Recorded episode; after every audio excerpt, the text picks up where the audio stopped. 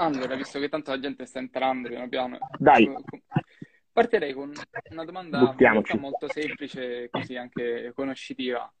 Raccontaci un po' il tuo percorso, perché noi ti conosciamo per ADC e per la Fortezza, insomma. Certo. Però cosa c'è dietro tutto questo? C'è dietro la passione di un ragazzo che ha avuto un sacco di difficoltà nel percorso dell'università e che sento un sacco di ritorno, non so se c'è qualche cosa. Prova a mettere le cuffie.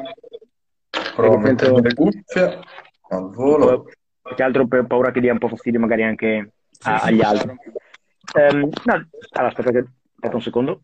Eccolo qua. Dicevo, sì, meglio decisamente. Dicevo che c'è dietro la passione di un ragazzo che ha avuto un bel po' di difficoltà nel percorso universitario, per vari motivi, per varie ragioni, per varie influenze, però ho avuto delle grosse difficoltà e ho avuto anche sempre però una forte curiosità per, non so, quello che succedeva dentro la mia mente, no? Era un argomento che mi ha sempre affascinato, colpito. E quindi ho cominciato in modo disordinato, senza nessuna idea che sarebbe diventato un lavoro, senza nessuna idea neanche nessuna pretesa di voler esaurire questo argomento, ho cominciato a documentarmi sempre di più.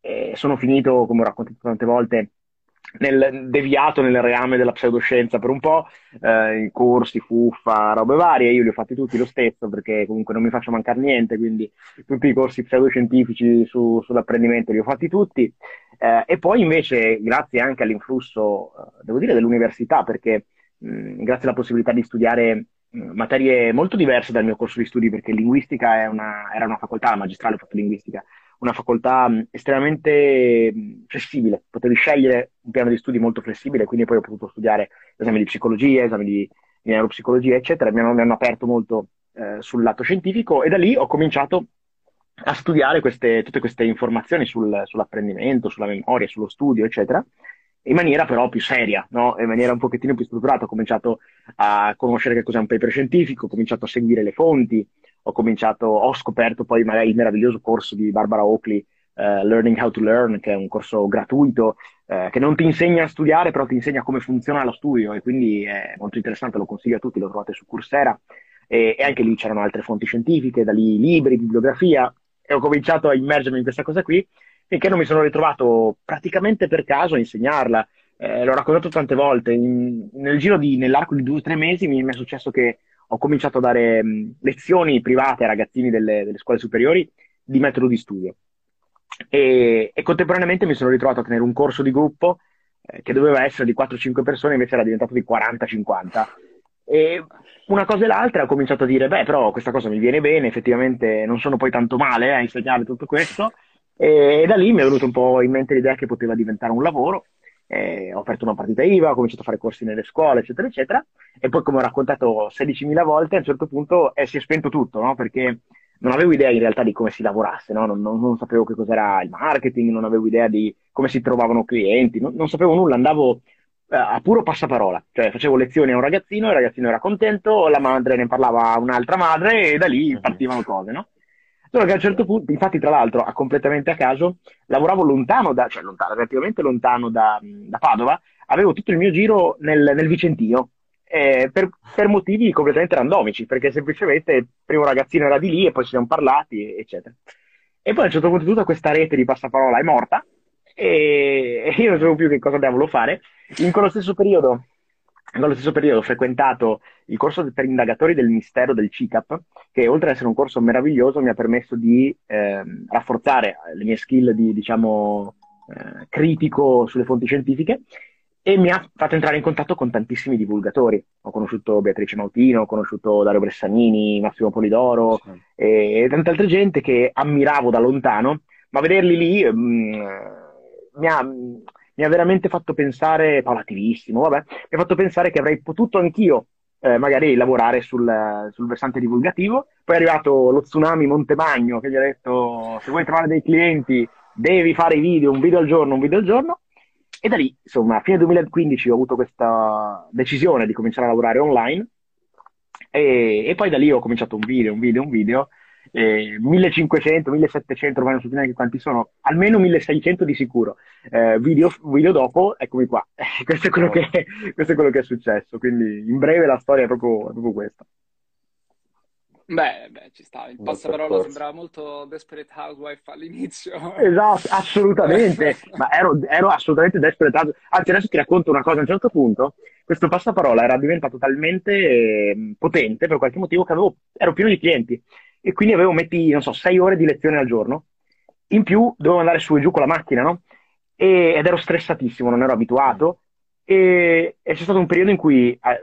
psicologicamente non stavo bene, avevo 6 ore al giorno di lezione, un sacco di macchine, eccetera eccetera, e a un certo punto un giorno sono collassato, proprio sono svenuto di fianco a una ragazzina di terza media a cui facevo lezioni, e è stato un momento terribile perché a pensare morto, ho cominciato a chiamare la madre, io ero no, sto bene, è stato un momento devastante, non ho più fatto lezione a quella ragazzina, adesso penso che abbia 20 anni e mi dispiace. No, ma era una forma di lettore zombie, non lo sai. Esatto, in realtà sono proprio crollato, cioè sono svenuto e poi mi sono ripreso, questa che gridava, chiamava la mamma, è stato un disastro, traumatizzato. Sì, trauma, vabbè, però dai, alla fine ce l'abbiamo fatta. Ho trovato in internet un po' la mia dimensione, no? Mi piace molto la divulgazione, mi piace molto il rapporto con la telecamera, ho imparato a scoprirlo, perché all'inizio ero super timido, super impacciato e anche mi vergognavo tantissimo, non riuscivo a rivedere i miei video, mi ricordo che solo sentire la mia voce mi inquietava. E poi invece un po' alla volta ho preso l'abitudine, la confidenza, adesso è una seconda natura, quindi mi fa veramente piacere farlo. Ci sta, poi è tutto così bello, nel senso, io ho approcciato ad ADC dopo tanti anni di studio invece di musica, insomma, stavo diplomando al conservatorio e poi ho ripreso l'università, quindi quando poi mi sono trovato davanti ai libri ho fatto che faccio? Adesso cosa faccio? Classico. È proprio una manna dal cielo, effettivamente. Grazie, veramente, devo dire che uno dei veri cardini di quello che faccio fin dall'inizio, io quando racconto che sono stato preso nel mondo della pseudoscienza, dei corsi fuffa, eccetera eccetera, lo dico sul serio, e quando ne sono uscito ho giurato che in realtà non avrei mai fatto questo lavoro, perché non avrei mai voluto diventare come quelle persone. E quindi quando poi mi sono reso conto che ero bravo a farlo e che mi stavo limitando, questa mia promessa, no? Mi stava limitando in realtà. Ho deciso che l'avrei fatto, ma ho fatto un'altra promessa con me stesso, cioè che l'avrei fatto solo a costo di allontanarmi completamente da quel mondo, e quindi mi fa piacere sentire anche delle testimonianze dirette di persone che hanno potuto usufruire del mio lavoro, sia quello gratuito, sia quello poi nei corsi, perché davvero io non sapevo se avrebbe funzionato questa cosa, non avevo la minima idea, cioè è sempre facile... le persone che magari ottengono un certo risultato, no? Da qualche parte, un certo successo in un certo ambito, è sempre facile... guardando indietro pensare al percorso dell'eroe, no? Che ce l'ha fatta, eccetera eccetera, ma la verità è che non avevo la minima idea di che cosa stavo facendo e non avevo nessuna sicurezza che avrebbe funzionato, anzi a più riprese negli anni sono stato tanto così da mollare, eccetera, però ho tenuto molto dritta la bussola del fare delle cose serie, scientifiche, non dire cazzate, queste cose qui è rimasta veramente un chiodo fisso, e quindi per me oggi è un'enorme soddisfazione vedere che delle persone mi dicono che è stata una svolta, eccetera, perché io dentro sono ancora quella persona che 3-4 anni fa non aveva la minima idea di se questa cosa avrebbe mai funzionato, mi avrebbe mai dato un lavoro, e che però era ossessionata dall'idea di fare le cose per bene. E quindi, veramente, grazie, da questo punto di vista mi date una carica pazzesca. Bello. Tu poco fa hai citato il Learning How to Learn, no? Questo corso... Barbara Oakley. Esatto, io ho visto che... insomma, nella variegata offerta formativa c'è un corso che si chiama Yes, sì. Che forse ci si avvicina un po' perché è intitolato Come insegnare un metodo di studio e parla proprio dell'importanza di mettere lo studente nelle condizioni di fare da solo, no? Di essere autonomo nello studio piuttosto che assisterlo continuamente. Questo penso sia una delle cose... principali, penso, una delle skill fondamentali che si dovrebbe insegnare, secondo me, anche proprio a scuola, no? Nelle aule. Sì. Guarda, Yes è uno dei progetti più complessi da un certo punto di vista che abbiamo fatto, e non ti nascondo che è anche uno di quelli che sta facendo più fatica dal punto di vista puramente commerciale, perché nasce con un'ambizione. Cioè, io ho sempre lavorato con gli studenti e per gli studenti, e però cresce sempre dentro di me, sempre di più la voglia di ottenere un cambio vero nel mondo, in particolare della scuola e dell'istruzione. E l'unico modo, io credo, per ottenere un vero impatto sul mondo della scuola è non lavorare solo dal basso, dagli studenti, ma anche verso i genitori e verso gli insegnanti. Questo trittico, no? Studente, genitore, insegnante, è quello che davvero poi costruisce il percorso di istruzione. E quindi Yes nasce in collaborazione con Docenti Formazione, che è una piattaforma che si occupa proprio di formazione per gli insegnanti, per i docenti di scuola, con l'obiettivo di insegnare a insegnare il metodo di studio a genitori e docenti. È un corso che ha delle sfide davanti pazzesche, perché bisogna rompere un pochettino anche lo scetticismo, giusto, sano, però stiamo facendo delle belle cose in background. Abbiamo convenzionato un'intera scuola nel mondo dell'Emilia Romagna, abbiamo convenzionato un'intera scuola, tutti i professori l'hanno fatto, e stiamo adesso sperimentando un percorso per migliorare appunto l'apprendimento di tutte le classi, e abbiamo intenzione di andare avanti. È un percorso difficile, lavorare con gli studenti è più semplice, no? Perché studenti come voi hanno la difficoltà, no? Fanno fatica magari a passare un esame, o si rendono conto di non avere un metodo di studio, trovano me, io in qualche modo con la mia offerta li convinco, no? E vendo loro un prodotto. È molto semplice, no? Okay. Invece con gli insegnanti è diverso, perché tu devi far percepire loro, e con i genitori lo stesso, la necessità di cambiare qualche cosa non in loro, ma nei loro alunni. Quindi c'è un passaggio in più, è più distante, no? Quel senso. Quindi è molto complesso, però ritornando a quello che dicevi, credo che effettivamente sia importantissimo passare questo messaggio. Io vorrei che a scuola soprattutto si comunicassero questi temi, magari non necessariamente in modo ipersistematico, ma quantomeno ci fosse un'attenzione, ecco, per il mondo del metodo di studio, che non c'è, attenzione che non c'è, certo. Quantomeno non in maniera sistematica, cioè è lasciata a singoli docenti illuminati, caso, e ce ne sono tanti, ci sono docenti che si formano, che ne sanno tantissimo, ne sanno anche più di me, però sono singoli, e quindi quei docenti fanno tanto bene le loro classi, ma il sistema in sé non parla di questo, e quindi chiaramente no, è chiaro, non si può lasciare, diciamo, al caso, insomma, alla fuffa e alle pseudoscienze, poi in realtà, perché, sì, perché poi dove lasci un vuoto poi entra quello che ti dice, che ti fa leggere 200 pagine al minuto. Sì. È chiaro, quando lasci il vuoto, no? Succede che poi arriva quello che la spara più grossa. Ed è facile convincere anche ragazzi universitari, perché anch'io ci cascavo. Io stesso, io anche, quindi voglio dire, cioè io appunto non posso sfottere nessuno, perché io sono stato il primo che c'è cascato, cioè io sono cascato in quella roba lì, cioè adesso mi fa ridere, no? Che mi dicono, io sono cascato nel corso sugli esami, 7 giorni, eccetera, eccetera. Sì, ma io ci sono cascato che era il 2012, 2009, 2008. Cioè io, voglio dire, sono il re degli allocchi, capito? Cioè l'unico motivo per cui oggi posso dire agli altri occhio a non fare l'allocco è perché io lo sono stato, ma di brutto anche, quindi c'è poco da prendere in giro, cioè è così, ci casca chiunque, è normale. Vai, una domanda più tecnica, o ce l'avevi?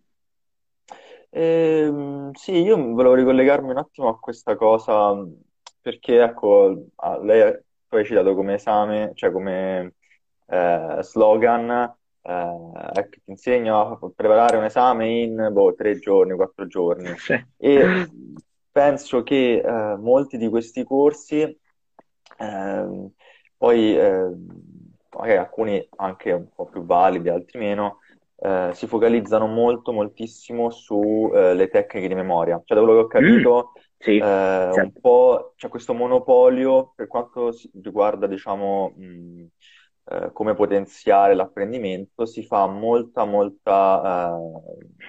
attenzione a, ecco, le mnemotecniche, tecniche di memoria, da quella dei loci a, non so, anche immaginare, no? Ce ne sono tante, lo sai meglio di me. E, certo. Però c'è molto altro, diciamo, se parliamo di come migliorare il proprio studio, il proprio metodo, sappiamo che non basta. Cioè, solo quello. No, infatti, certo. Insomma, quali per un ragazzo che si approccia, ecco, a questo mondo della potenziare il proprio apprendimento, quali altri approcci consiglieresti? Intanto voglio specificare che le tecniche di memoria funzionano, e funzionano benissimo. Io sono un grande appassionato di tecniche di memoria e non a caso, voglio dire, ho un progetto con Andrea Muzzi, che è il campione del mondo di memoria, e Vanni De Luca. Tra i follower. Perfetto. E Vanni De Luca, che è il più grande mnemonista in Italia, ma probabilmente al mondo. Adesso abbiamo organizzato i campionati italiani di memoria. I miei capelli vanno dove vogliono, perdonatemi se continuo a mettere a posto i capelli, vado a tagliarmi il lunedì, giuro. No, dicevo, stiamo organizzando anche i campionati italiani di memoria. Insegno io tecniche di memoria, le ho insegnate per tanti anni, quindi le tecniche di memoria funzionano, non c'è niente di male. Certo. Le tecniche di memoria, il problema è che vengono spacciate per qualcosa che non sono, cioè vengono spacciate per un metodo di studio o per la panacea di tutti i mezzi. Cioè tu impari le tecniche di memoria e memorizzi interi libri. Non funzionano così le tecniche di memoria.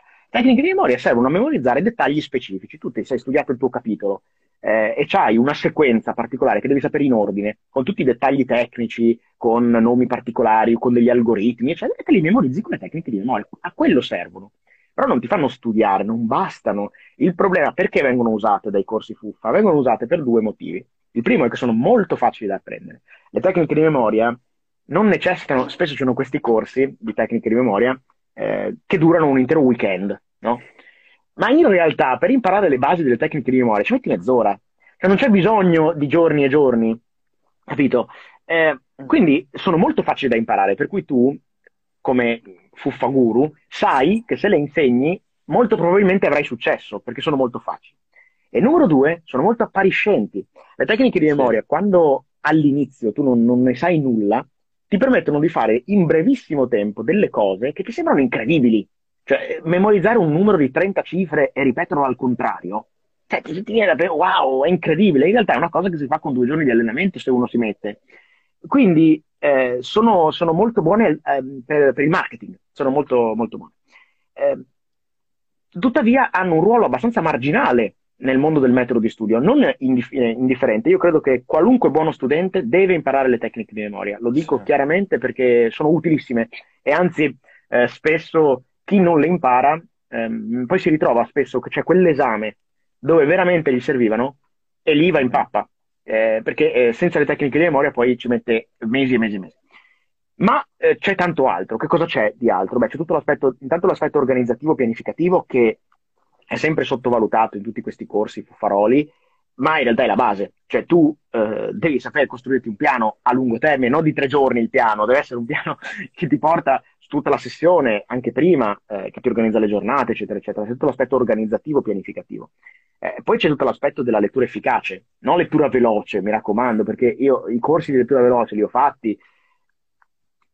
Ti voglio vedere leggere in lettura veloce, non lo so, ma anche soltanto psicologia cognitiva, come la studi con la lettura veloce? Non funziona, no? Quindi c'è tutto l'aspetto della lettura, c'è tutto l'aspetto della rielaborazione, dell'encoding, e quindi dello schema, della tecnica di Feynman, di tutto quell'ambito di rielaborazione, di far propria l'informazione. C'è tutto l'aspetto di appunti, che è importantissimo, c'è tutto l'aspetto di testing, che è forse la cosa più importante in assoluto. Il testing è con il ripasso programmato, eccetera, è quello che davvero ti fa consolidare le informazioni per un esame. E poi c'è la parte di performance, no? E quindi come prepararsi, come autovalutarsi, come parlare meglio, come scrivere meglio. Cioè, quindi il mondo del metodo di studio è un mondo estremamente vasto. E non è un caso che il mio corso Sistema ADC, che è il mio corso ancora oggi principale, è stato il primo che ho fatto, poi in realtà l'ho rifatto per migliorarlo l'anno scorso. È un corso lungo, sono 22-23 ore di corso e non ho minimamente detto tutto. Ho cercato di dire solo quello che davvero serve per gli studenti, ho creato questo percorso, e poi infatti ci sono approfondimenti, voi l'avrete visto, ci sono approfondimenti in un'area del videocorso, sono accumulati gli approfondimenti che faccio settimanalmente, e ci sono centinaia di ore di me che parlo, perché in realtà c'è un sacco da dire su questo tema, quindi non è una cosa semplice, non si può ridurre a devi memorizzare tutto con le tecniche di memoria. Magari sarebbe meraviglioso, avrei 18 lauree se fosse così, però e Muzzi ne avrebbe 25, voglio dire. Però non è vero. Se voi chiedete ad Andrea Muzzi, che è il campione del mondo di memoria, va bene, quanto usa lui le tecniche di memoria nel suo studio, anche lui vi risponderà 15%, 20%, il restante 80% è il metodo di studio. Quindi questo è. Allora, parlando, diciamo, di questo, vogliamo sfatare un pochino un mito. Ma gli schemi servono? Ah, questa è bellissima. Allora. Intanto bisogna chiarire sempre una cosa. Le tecniche di per sé, lo schema, la tecnica di memoria, quello che è, non vanno viste solo sulla superficie, cioè fare lo schema o non fare lo schema. Va capito perché lo stiamo facendo e a quali principi cognitivi queste tecniche sono correlate, no? Quindi fare lo schema di per sé non è né utile né inutile. Quello che serve è rielaborare le informazioni, ok? Quindi quello che davvero è importante, il punto centrale, direi, del metodo di studio, centrale non vuol dire il più importante, è proprio quello che sta al centro del metodo di studio, è la rielaborazione, la possiamo chiamare anche encoding, è il processo con cui le informazioni che si sono assorbite vengono codificate all'interno della nostra rete di conoscenze personali, ok? Sì. Vengono fatte nostre, vengono trasformate.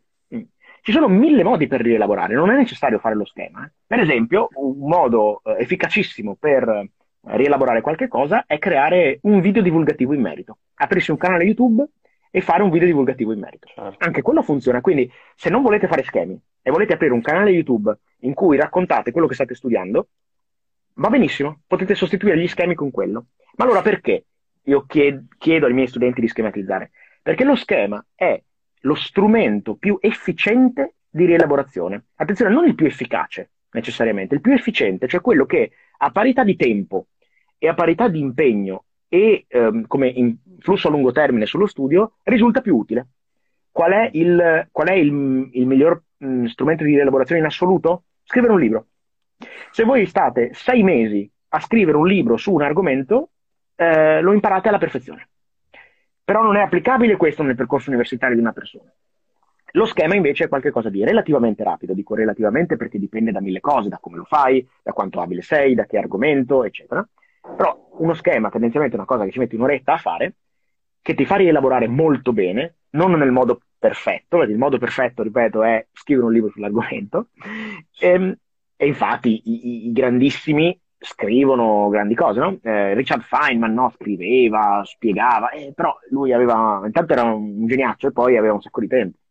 E poi lo schema ti permette di avere uno strumento che ti resta, questo è molto importante. Se tu fai un video su YouTube in cui rielabori un'informazione, la impari molto bene, forse addirittura meglio che facendo uno schema. Il problema è che quando poi devi ripassare quello schema o quella rielaborazione perché magari ti sei perso un pezzo, è inefficiente riascoltare, rileggere, eccetera, eccetera. Lo schema è lì, è pronto. Quindi lo schema è lo strumento più versatile, più efficiente ai fini della rielaborazione. Non è l'unico, non è necessariamente nemmeno il migliore.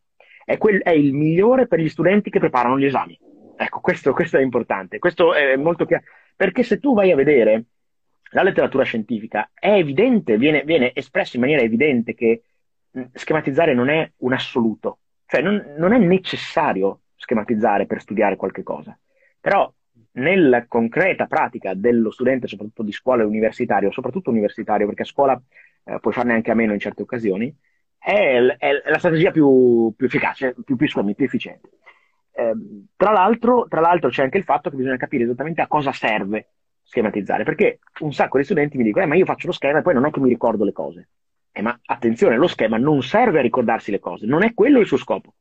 Lo scopo dello schema è rielaborare le informazioni, quindi farci capire meglio, andare oltre la comprensione, codificare le informazioni nella nostra memoria in maniera significativa.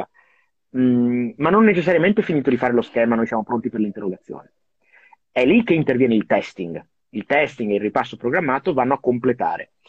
Quindi nel mondo anglosassone, per esempio, è diffuso il metodo di studio basato solo sul testing, in cui si dice io leggo e poi testing, basta, salto lo schema, salto tutto. Ed è un metodo che può funzionare, ha però dei grossi limiti, perché non avendo rielaborato, non avendo creato magari uno schema, eccetera, si rischia di rimanere molto superficiali. Ed ecco che il sistema anglosassone è un sistema che promuove una conoscenza abbastanza superficiale, non a caso è un sistema che basa i suoi esami sulle crocette. Ecco, se per esempio quel sistema, invece di fare le crocette, facesse domande aperte o esami orali, improvvisamente il testing non ti basta più da solo, perché non hai sviluppato, no? Quel ragionamento. Ecco, quindi questo per dire che lo schema è utile, è importantissimo, ma bisogna conoscerne la dimensione, perché non bisogna neanche diventare assolutisti, perché altrimenti si finisce nel pozzo senza fondo buzzaniano di quelli che dicono se non fai la mappa mentale non imparerai mai niente, la mappa mentale lo schema migliore del mondo. Non è vero, non necessariamente, la mappa mentale è un buono strumento, ce ne sono tanti altri, non bisogna diventare assolutisti. Quello che io promuovo con i miei contenuti, sia quelli gratuiti sia quelli a pagamento dei miei corsi, non è solo il ti dico come fare per studiare, quello ci mettiamo un quarto d'ora, ci mettiamo qua, te lo dico, è il perché, è il capire che diavolo stai facendo, perché solo se capisci cosa diavolo stai facendo poi ti puoi adattare. Una delle soddisfazioni più grandi, lo racconto spesso,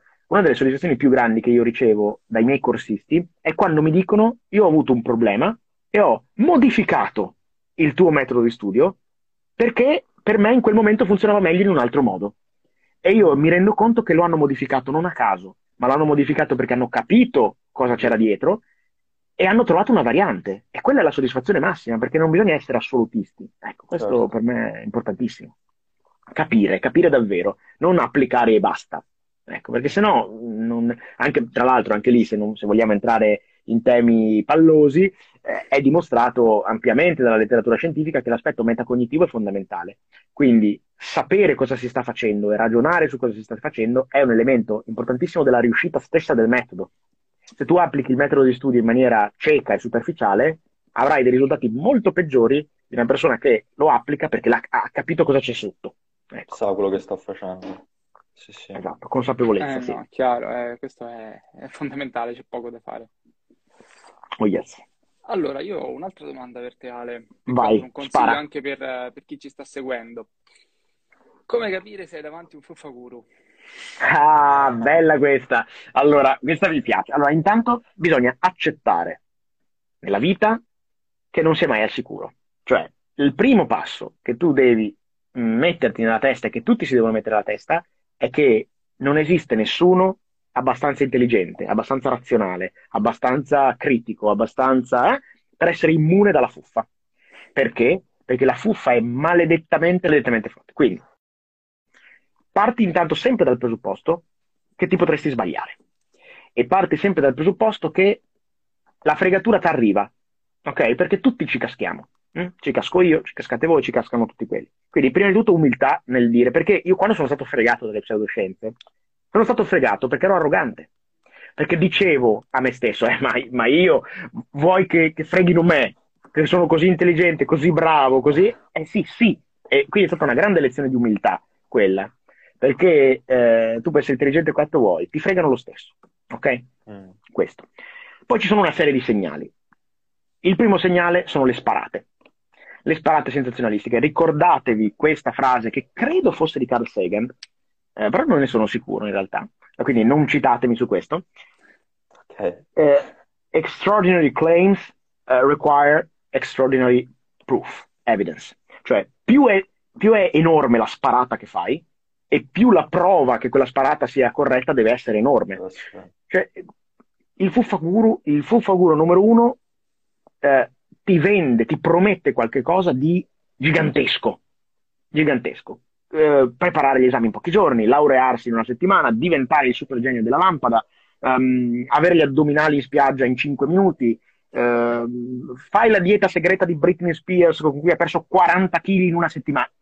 Cose che diventa ricco in un attimo, fai il trading col mio metodo e domani sarai milionario. Sparate no, questo è il primo punto. Il secondo punto è la vaghezza. Questo è interessante, questo soprattutto si applica nel mondo della crescita personale. Ma io faccio un corso di crescita ma che vuol dire? Cioè, cosa mi insegni nello specifico? Cioè, di che cosa stiamo parlando? Quando voi comprate un corso, quando voi ascoltate un guru di qualunque tipo, domandatevi cosa state facendo davvero, no? Perché, ma io mi formo. Ma di che? Cioè, voglio dire, mi formo su cosa? Su cosa? Cosa sto prendendo? Perché altrimenti il rischio è di rimanere in un ambito vago, indefinito, dove regna sovrana la fuffa. E tre, questo è un altro fattore, poi ce ne sono altri, mi avete scatenato, adesso vi beccate il pippone. Numero tre, importantissimo, il programma di quello che ti insegneranno. Allora, se tu insegni qualche cosa di grande valore, ok? Di grande valore. Non hai paura di far vedere il programma di che cosa insegnerai, perché nessuno te lo può togliere, perché, anzi, adesso facciamo reverse, se tu hai un programma di grande valore, è un asset di marketing quel programma, cioè tu lo vuoi far vedere, perché così convinci la gente a comprare il corso. Cioè sul mio sito, dove io devo convincerti a comprare i miei corsi, il programma è in bella mostra, proprio perché io voglio farti vedere, guarda che figata che c'è qui dentro, compra il mio corso, no? Se io nascondo il programma e ti dico, lo scoprirai nel weekend, no, non ti dico niente, perché? Perché non lo dicono? Perché siccome è un'arma, è una pubblicità importante quella, perché non la usano? Non la usano perché hanno paura che se vedi il contenuto del corso non ti iscrivi, è quello il problema, oppure perché vedi il contenuto del corso e poi non trovi quel contenuto nel corso e ti incazzi. Ma in qualunque altro ambito, se tu vai a comprare una macchina e gli chiedi le specifiche del motore, non è che ti dicono le scopri quando la compri. Sì. No, ti dicono guarda che questa macchina ha 190 cavalli, è fighissima, c'è dentro questi optional, queste cose. Per cui appena tu vedi qualcuno che nasconde il programma, che non dice le cose, che ti dice che lo scoprirai, quella è automaticamente fuffa, perché chiunque abbia cervello e abbia un programma valido da proporre lo usa come asset di marketing. Certo, se certo. Non lo stai usando come, asset di marketing, o sei un idiota o hai qualcosa da nascondere. Questo è il punto. Quindi questo è un altro elemento. E poi i prezzi, il prezzo che lo scopri solo alla fine. Ma scusami, se io vado a comprare un cellulare al Media World, no? Ma il prezzo è nascosto? No, cioè se io vado in pizzeria, voglio una pizza e ti chiedo quanto costa la pizza, c'è scritto quanto costa la pizza. Perché mai il corso dovrebbe nascondere il prezzo? Perché si vergognano, perché hanno paura, perché quando un corso costa 5.000 euro, 10.000 euro, io devo farti arrivare a scoprire quel prezzo dopo averti fatto fare un percorso emotivo, non razionale, che ti instupidisce. Perché se tu arrivi a quel prezzo quando sei ancora razionale, dici ma che è sta roba? Ci devi arrivare con un prezzo. Quindi io il prezzo te lo dico in fondo, dopo 1000 passaggi, dopo che ti ho già creato un hype grandioso, dopo che ti ho già emozionato, commosso, cioè, e allora poi ti sbatte il prezzo. Questi sono segnali chiari di fuffa. E poi il marketing iperaggressivo. Se tu, ma anche ancora lì, a volte mi dicono, io faccio qualche chiamata telefonica, no, con potenziali clienti che mi chiedono del corso, eccetera, e si stupiscono tutti che io non insisto. Ma se tu hai un prodotto che spacca, no?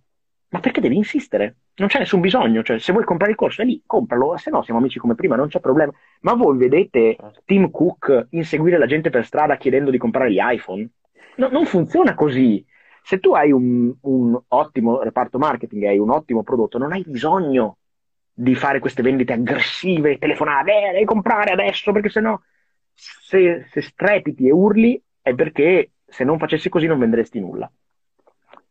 Questo è. Quindi questo, diciamo, il mio vademecum della fuffa. Tutte queste cose insieme ti fanno dire no, evita. Ecco. Poi ovviamente non è sufficiente, per cui tornando a cerchio, nonostante tutto quello che vi ho detto, partite sempre dal presupposto che potreste sbagliarvi lo stesso. E che i fuffaroli diventano sempre più bravi. Ecco. Quindi verificare. Ecco.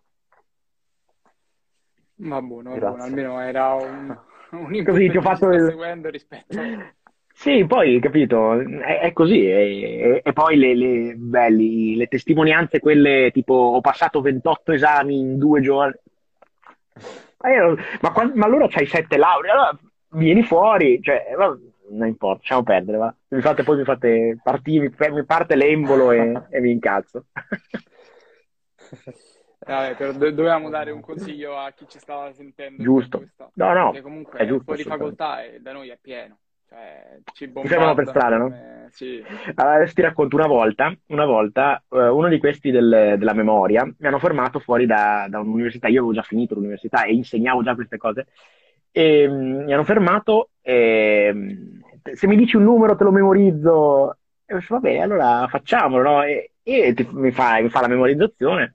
E tu saresti capace di farlo? come gancio, ma veramente anche sì, anche un po' più rapido, perché ci ha messo anche un po' di tempo, cioè un po' di troppo, no? Quindi vabbè, insomma, lo so, quelli che volantinano, io non ce la faccio, cioè scappate, fuggite sciocchi, per citare il grande Gandalf, quindi vabbè. Allora, ormai stiamo seguendovi tutti, abbiamo fatto live con Gennaro Magnoli. Ciao, grande. Te, grande Genna. Viene la settimana prossima Genna a girare qui un video, non spoileriamo. E il buon Micodelli, buona fortuna a beccarlo. L'ho sentito 2 o 3 giorni fa, ma Mick è l'uomo del mistero. Lui sì che è l'uomo del mistero, no, non della fuffa, del mistero vero, nel senso che non si sa mai dove sia, cosa faccia, se arrivi, non arrivi.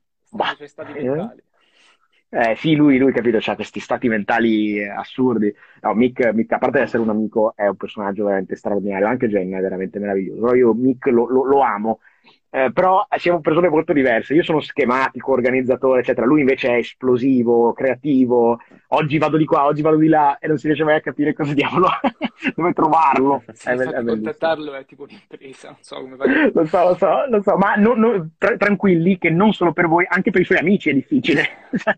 Non lo becchi mai, Mick. Non lo becchi mai. Grande. Va buono. Hai un ultimo, diciamo, consiglio da dare a studenti, eccetera, che comunque ci stanno seguendo e che stanno approcciando? Sì. Secondo me, voglio dare un consiglio un po' diverso dal solito questa volta, perché è un tema su cui sto ragionando molto negli ultimi giorni, perché mi è capitato in 2 occasioni di parlare con 2 persone diverse. Una persona che mi parlava della scuola e una persona che mi parlava dello studio dopo l'università, e ho notato un argomento. Ho notato che quando tu sei uno studente e sei immerso nel mondo dello studente, sia a scuola sia all'università, è come se tu fossi circondato da dei muri e da colleghi che fanno la tua stessa strada, e vivi in questo flusso, cioè l'esame, stress, eccetera, eccetera. Quello che succede quando tu termini un percorso, e vi faccio ragionare sul vostro percorso di scuola, perché voi avete terminato il vostro percorso di scuola, quando tu esci da quel muro e da quel tunnel, da quel flusso, improvvisamente vedi le cose da un'altra prospettiva. Pensate a tutto lo stress che avevate a scuola per le interrogazioni, per le verifiche. Quello stress, oggi, come vi sembra? Cioè, non vi sembra così lontano? Cioè, era un mondo... In realtà si va a scuola, si fanno delle lezioni, ogni tanto ti chiamano. Non è una cosa così stressante come potrebbe sembrare, no? Ecco, lo stesso vi succederà finita l'università, riguardando indietro. Allora, il consiglio che vi vorrei dare è di, ogni tanto, uscire dal flusso, nuotare verso la superficie e guardare le cose con un po' di distacco. Cosa state facendo, in realtà? State studiando da dei libri e dando degli esami. Ridimensionate lo stress. Io ho vissuto malissimo l'università, l'ho detto tante volte, ho lottato anche contro la depressione, eccetera. Anche se non mi piace questo modo di parlarne come se fosse una battaglia, perché non lo è di fatto. Però vabbè. E se tu provi a guardarlo con gli occhi di qualcuno esterno, ti rendi conto che non è poi tutto così terribile, che le cose possono essere ridimensionate, che sei immerso in un sistema che ti sta trascinando, ma che in realtà tu potresti surfare su quest'onda, invece che esserne buttato sotto. È un consiglio un po' strano, un consiglio proprio psicologico, però è una cosa su cui sto ragionando molto. Quando hai finito un'attività e la riguardi guardando indietro, ti rendi conto che era meno pesante, meno stressante di quello che pensavi, e tutto quello stress, tutta quell'ansia, quel peso lo avevi attribuito tu, perché eri in questo tunnel. Quindi provate a guardarvi un po' dall'esterno, immaginare di averla finita l'università. Voi l'avete finita l'università e andate a fare gli esami.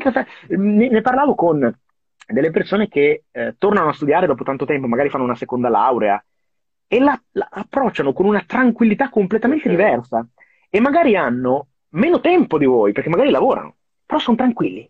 Come mai sono tranquilli? A volte dipende anche solo dall'età. Cioè, l'avrete visto, ogni tanto capita in facoltà di vedere, non so, il 40enne, il 50enne che fa gli esami, non ha la stessa paura addosso che c'ha il 20enne, perché la sua esperienza di vita lo porta a capire che tutto sommato non sta succedendo nulla di terribile. Okay? È strano, è difficile entrare in questa mentalità, però funziona. Provate a immaginarvi quindi di studiare come se aveste già finito di studiare. Okay? Non è più una preoccupazione, è una cosa che fate. Tranquilli, ecco, sperimentate questo. Poi, per quanto riguarda i consigli tecnici sul metodo di studio, il mio canale YouTube e il mio profilo Instagram è pieno, quindi Quindi niente, ho voluto condividervi con voi una roba su cui sto ragionando negli ultimi giorni. Non l'ho ancora formalizzata, quindi non sono ancora così bravo a spiegarla. Appena diventerò abbastanza bravo a spiegarla ci farò un video sopra probabilmente. Per il momento è solo un'idea su cui sto rimuginando. Però niente, è una cosa su cui ragionare, il distacco, guardare le cose un po' da sopra. Ecco. Va buono, va grazie. Buono. È stata una riflessione, devo dire, guardare dall'alto la situazione un po' strana, però può funzionare.